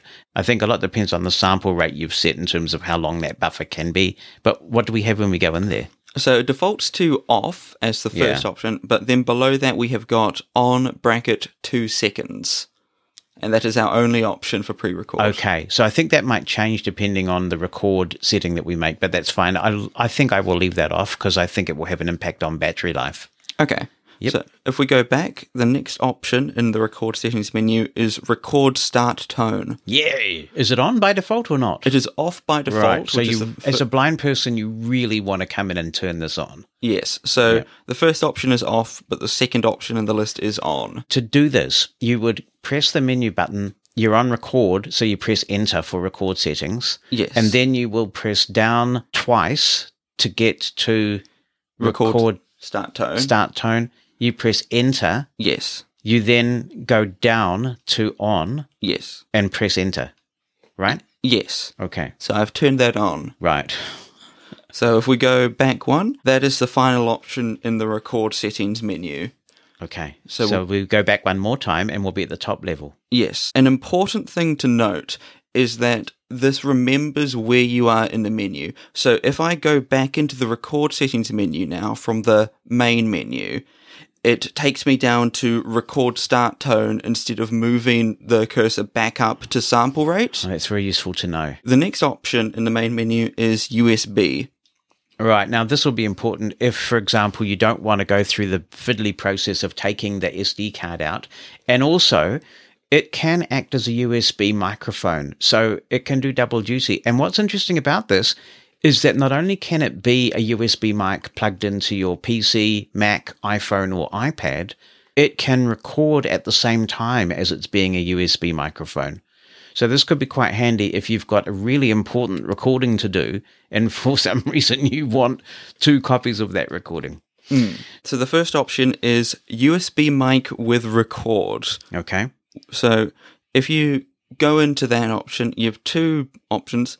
You have PC/Mac or mobile device. So the PC/Mac will be the default. So you just press enter again if you wanted that one. Yes. Yeah. If you want to use your iPhone with this, and that will be quite interesting to try sometime, you would choose mobile device. But you would need some sort of cable like the camera adapter kit from Apple or something like that to cable it up to the Lightning port. Mm. It would be a bit easier with an iPad because you could just get a USB-C to USB-C cable. Mm. Yep. If we go back from that menu, the second and final option in the USB menu is file transfer, which once again has the options for PC/Mac or mobile device. Okay. So when you do that, it will pop up as a drive in your device, and then you'll be able to browse to it and copy the files that you've recorded onto your PC for editing. Mm. So it's a really important one to remember. Continuing on, another thing about how these menus navigate is that they unfortunately loop, so you can't just press up a bunch of times to make sure you're on the first option in the list, because it will just take you back down to the bottom of the list. So if you get confused, I think the best thing to do is to switch it off and back on again. It's amazing how life itself can just be improved by switching things off and back on again. So the next option on, if we've navigated back to the top level menu, the next option is SD card. We have SD card format as the first option there. Would you like to do that? Because this is the new SD card. Yeah, we may as well format it and make sure it's completely happy. If you go into SD card format, you've got two options. You've got execute at the top and you've got cancel. Note that this one defaults to the second option in the list, cancel. Right, just because, so, I mean, if you format your SD card, everything on it's going to get lost. So yeah, they're being very careful about that. So we'll execute that. Mm-hmm. And we've got a... Oh, it's done. So right. That's a very quick format. Yeah. So back on the SD card menu, the next option is quick test, followed by full test. Would you like to do that? Should we do a quick test and just make sure it's happy with the card it's got? Sure. Yeah. So once again, it defaults to cancel instead of execute of the two options. Okay, so... it was a very quick test, and it passed. Hooray. So that's thank good, goodness. That's a relief. Yeah. Okay, so full test was the last option for SD card. Yeah. And then back in the main menu, the next option is system. So if we select that, the first option in the system menu is language. So we've got English, French, Dutch, Italian, Espanol. I admit I can't recognize the sort of Asian characters, so right, I'm not sure if these are Japanese or Chinese or something like that, but right, there's two options of that at the bottom. Okay. And then it loops back around. Very good. So back in the system menu, the next option is date and time. This was quite fiddly to set up the first time. The options are set date/time, and date format. By default, it defaults to year, month, day. What was fiddly about setting it up? So if you go into the set date/time format menu, it defaults to year. So you have to press enter to navigate up and down the available years. It defaults to 2022. So then you press, once you've found the one you like, you press enter again, and then you have to press down to go to month. I see. And it takes a lot of navigating the menu, and it's visually, it's formatted differently to the rest of the menus. It's not intuitive because, of course, you've only got the two buttons to navigate the whole thing. Right. Navigating back up to the system menu, the next option is autoplay volume. You've only got two options in autoplay volume. The first one is off, but we can turn it on. I think this could be the auto-normalization function, and I'm happy to turn that off or leave it off because we can make all those changes in post. Okay. Below that, we have got display, And so within the display menu, you've got the options for backlight and contrast. Okay. Looking in backlight, you've got off, on, and auto off. And it defaults to auto off. So if I don't touch any buttons on the microphone for a few seconds, it will automatically turn off the screen. Right. Which is good for battery. Navigating back up to contrast, it defaults to 5 out of 10. So you can press up and down to adjust the contrast. 1, which is the lowest option, I think is still readable, but it probably would not be on a bright day. Right. Okay. So I think 5 is fine, the default, so I'd probably just not touch that. Right, good advice. So navigating back up to the system menu, below display is power, so where you can change the battery type, which we set up at the beginning. The first option is alkaline, and then nickel metal hybrid and lithium. And then below that, we have auto power off.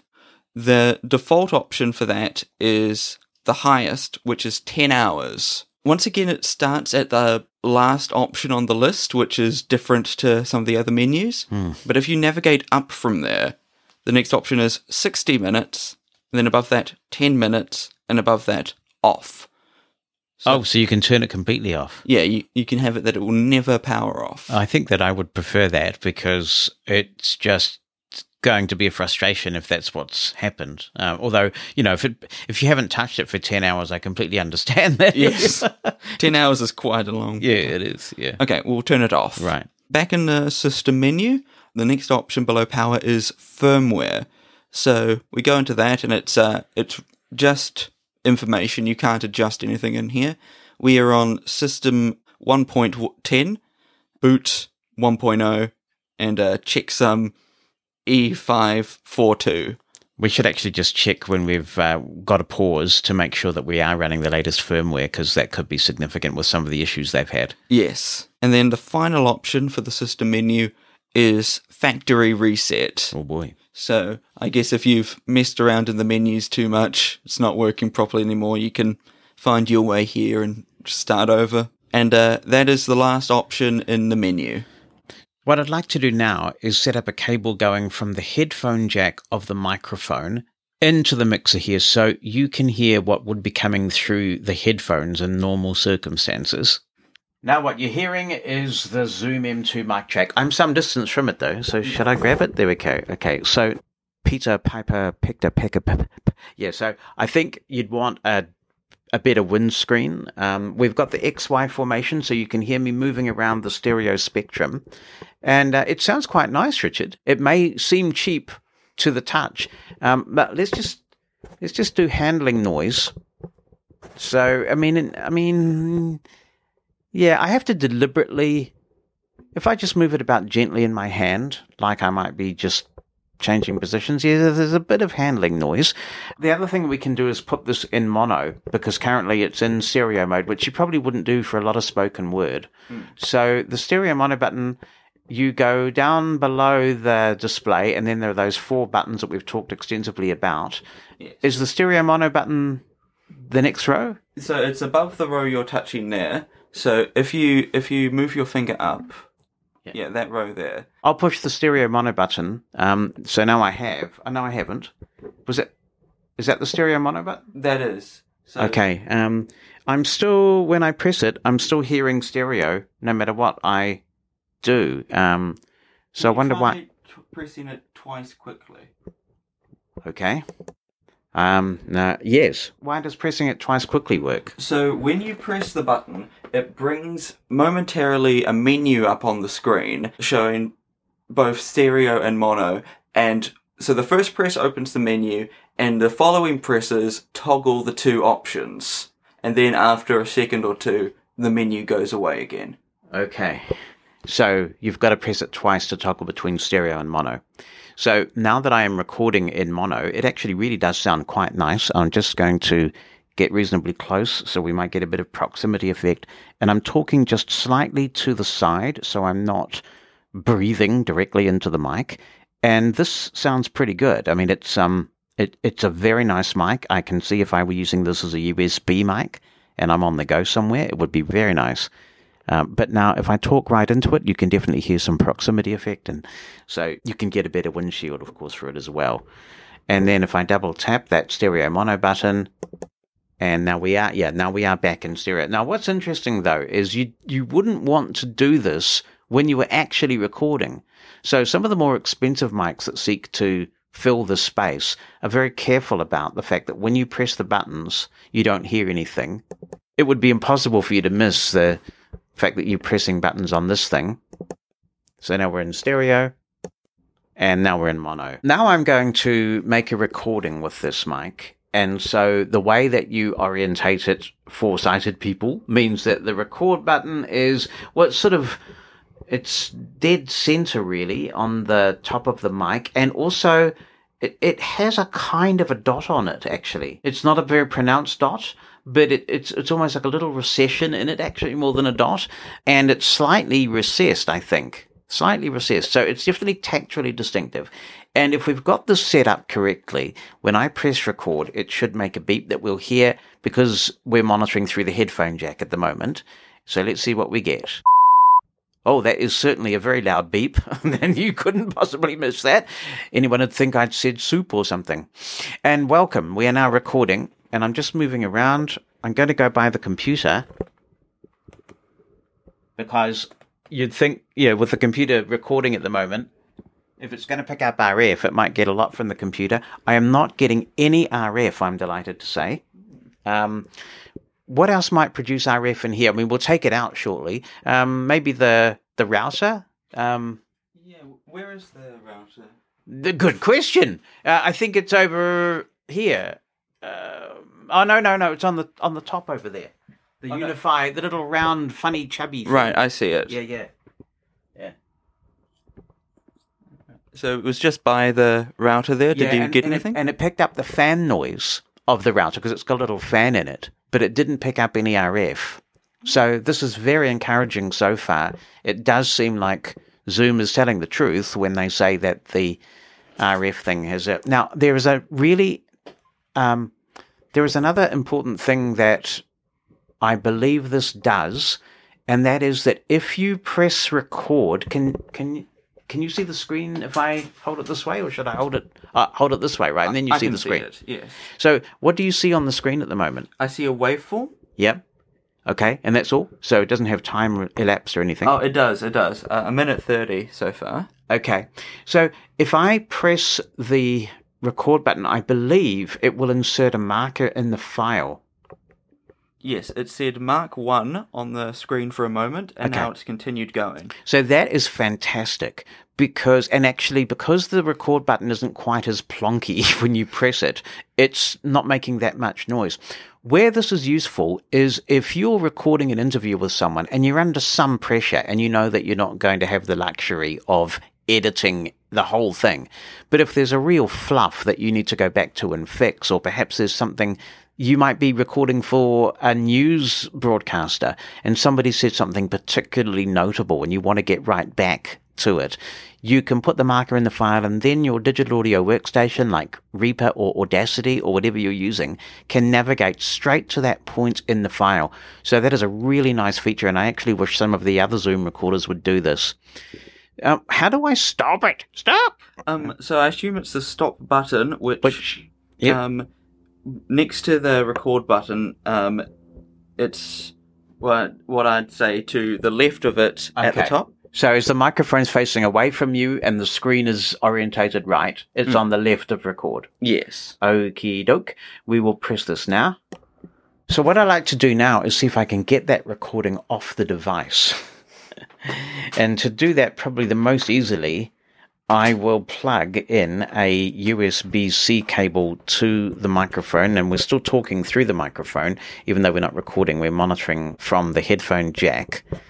And I'm just groping for there we go, there's the USB-C port. So I will plug that in. Now I hear RF, oh my word. Okay. Now I really hear it. It's gone into the USB menu. Okay. So we've got two options. We've got USB mic with recording or file transfer. Okay. And to go to file transfer, I press the right one. The second time. Center. So then that's file transfer? That is. And so now it wants you to choose PC, Mac, or mobile device. Okay. And what happened then was that obviously the mic functionality switched off when I connected it. When I did the copy, just listening through the headphone jack of the file, it was pretty easy to find it on my PC under this PC. You can create a shortcut to that if you want to. And I copied it across to a Reaper folder. The noise was just insane, but I guess that doesn't matter too much because it's not trying to be a mic. We'll come back and see what happens if we try and use this as a USB mic in a little bit.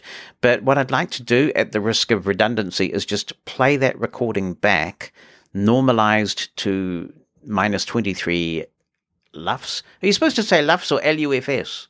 I don't know. So we'll play the recording back. This is actually what the recorder got, what the Zoom M2 MicTrak recorded. Oh, that is certainly a very loud beep. And you couldn't possibly miss that. Anyone would think I'd said soup or something.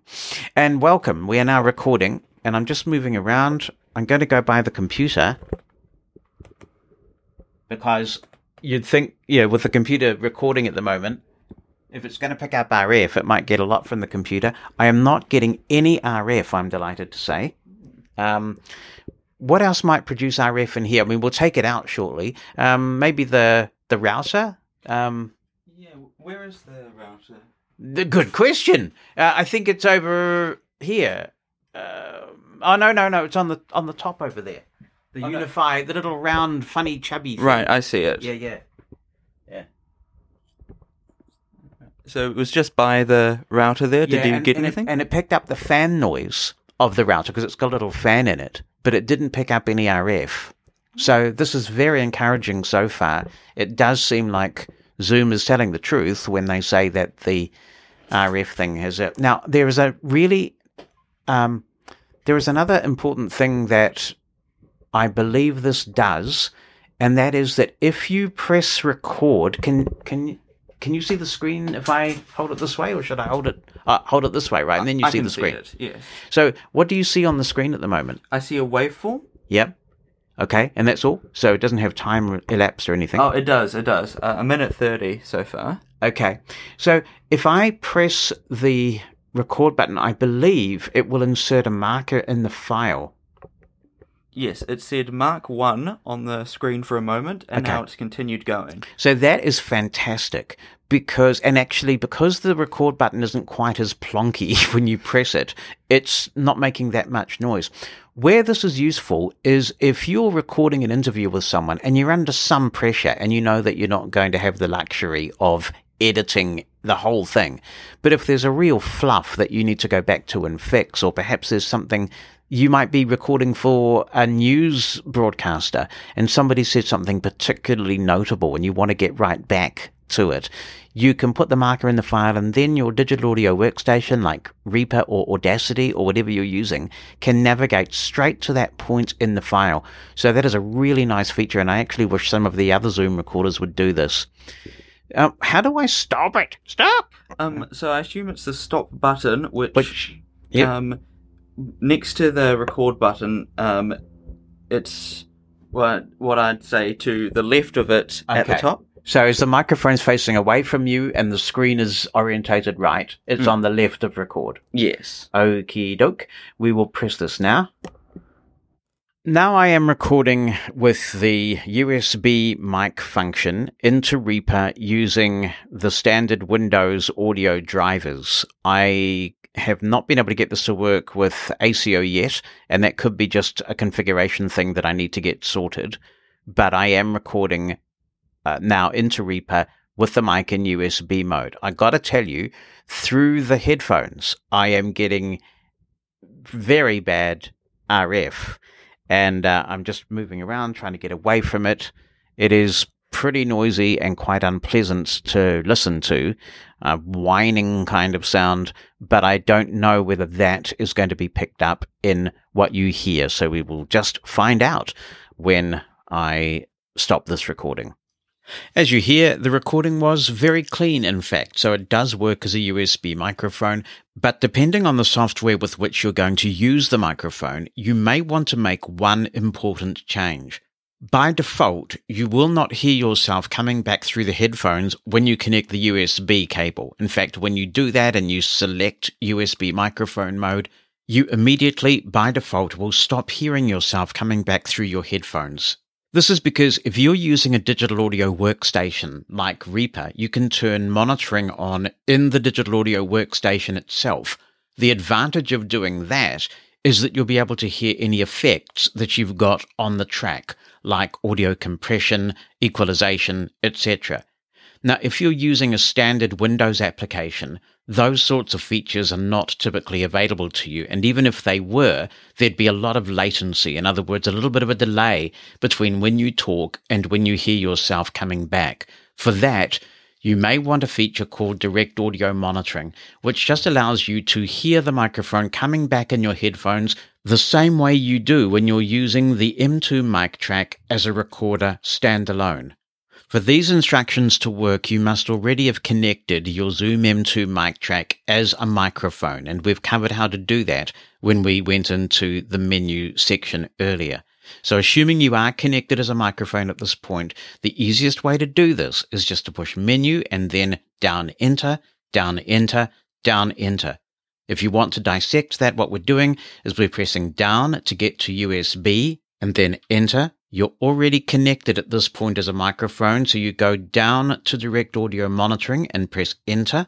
It's off by default, so you go down to on and then enter. So once it's connected, just remember, push menu, then down enter, down enter, down enter. Now here's the cool thing.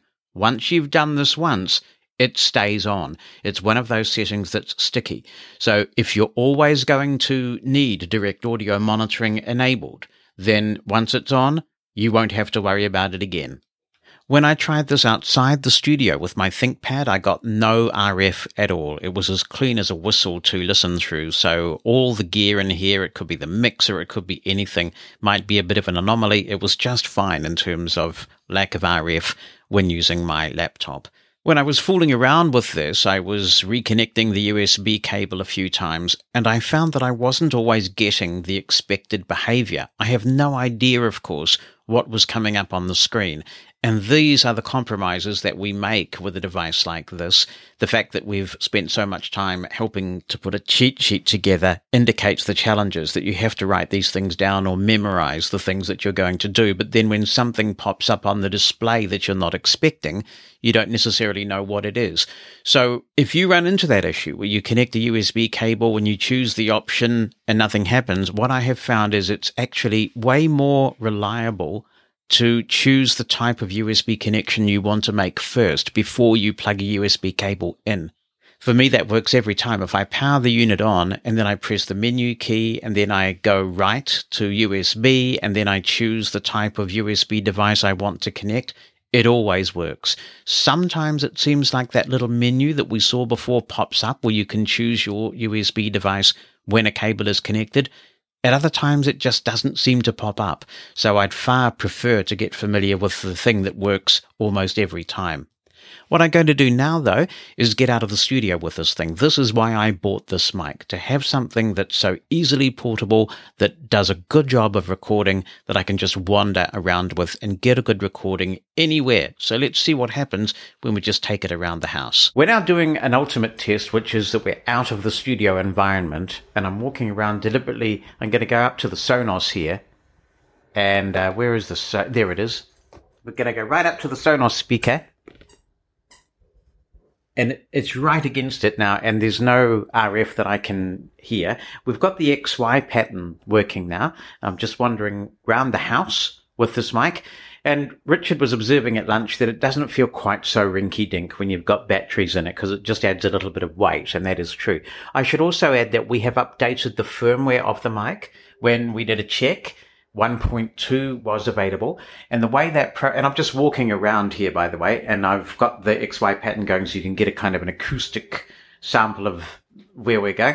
The way this works is that you download a zip file from Zoom's website, you extract that zip file, and there's a file with a .bin extension. You copy that onto your SD card, and you can do that by taking the SD card out and using a card reader, or putting the MicTrak into SD card reader mode. And then you have to go in. There's the fridge. We'll go into the fridge. Yeah, I mean, it's picking up fridge noise, but not RF noise. So it definitely seems to be sorted.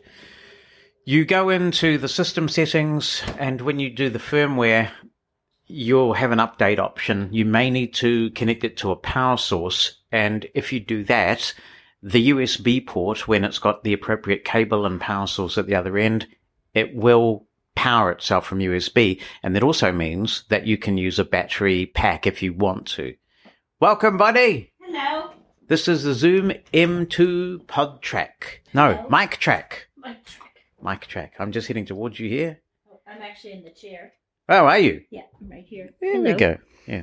Here's the mic. Ooh. Hello. Yeah. Hello, Mike. Yeah. Uh-huh. Very cool. Yeah. It does make a bit of handling noise, but it's quite nice. So definitely, if you want the XY effect, make sure that the display is at the top of the mic as you hold it, and then you've got the whole XY thing. So I'm looking around, and you can hear that. Maybe we'll just do one final thing, and we'll try and go out. Should we go out on the balcony, Richard? Yeah, sure. Okay. I've got a. It's funny because I've got my microphones off in my hearing aid, so I'm monitoring exclusively through the mic, and it means my orientation. Oh, okay. So here's the M. What do they call these? The R3 Era 300, Sonos Era 300, and the mic is right up close to the Era 300, and it's a big magnet. That speaker, a big magnet. So it does seem to have sorted out its RF problems. Few things around. All right. Yeah, there we go. All right. I've opened it up. All right. We're on the balcony now. It's a moderately windy day. And we're getting a little bit of wind noise, but nothing major. What do you think of the windscreen on this, Richard? Do you think we'd be better served by a better windscreen? Yeah, it looks pretty, like, bare bones, the windscreen. A lot of mics will have, like, a built-in one, and then you'll put in another one over the top. But with this one, the one you've got over the top is the only thing. If you take that off, it's just got a frame covering the capsules themselves, like no built-in windscreen below that. How would you describe the windscreen? Because it's quite cheap feeling to me. What's it made of? It's nylon, maybe. Yeah. It's like if you put like a cheap sock over it. Like not a thick woolly sock, just like a plain one. Yeah. So it's doing a nice job recording out here on the balcony. We're picking up a bit of the noise of we're in a pretty quiet suburb. We actually overlook a reserve, so it's quite quiet out here. I'll stop that recording with a final observation, which is that I detect just a tiny bit of DC offset in that recording, which for a microphone like this from a company like Zoom is just a little bit of a concern, but I guess not a showstopper. That's the Zoom MicTrak M2. For me, it is a keeper. We've gone through lots of settings, and that may make it seem a bit more daunting than it will be in real life. Because when it's set up the way you like, you just switch it on, press the record button, you hear the beep, and you're recording. And all with something that if you have a garment that has a top pocket, for example, you could easily just carry it around in your top pocket and record. It's a versatile little device, and the fact that it's 32-bit float is a wonderful bit of icing on the cake. I found mine on Amazon US at $199. It does seem to be pretty hard to come by in some markets, but Amazon supplied it to me very quickly. I ordered it on a Sunday, got it on a Friday all the way here in New Zealand. I hope you found this helpful, and if you buy one, I'll be interested to know what you think. Don't forget you can subscribe to the Blind Podmaker list where we discuss all sorts of gadgets and techniques around podcasting. You can send a blank email to creators-subscribe@theblindpodmaker.com. That's creators-subscribe@theblindpodmaker.com. And look at that. I may have technology problems, but I can't resist the new gadgets. And it's time to go already. Thank you so much for your company once again this week. Remember that when you're out there with your guide dog, you've harnessed success, and with your cane, you're able. If you've enjoyed this episode of Living Blindfully, please tell your friends and give us a 5-star review. That helps a lot. If you'd like to submit a comment for possible inclusion in future episodes, be in touch via email. Write it down or send an audio attachment. opinion@livingblindfully.com or phone us. The number in the United States is 864-60-MOSEN. That's 864-606-6736.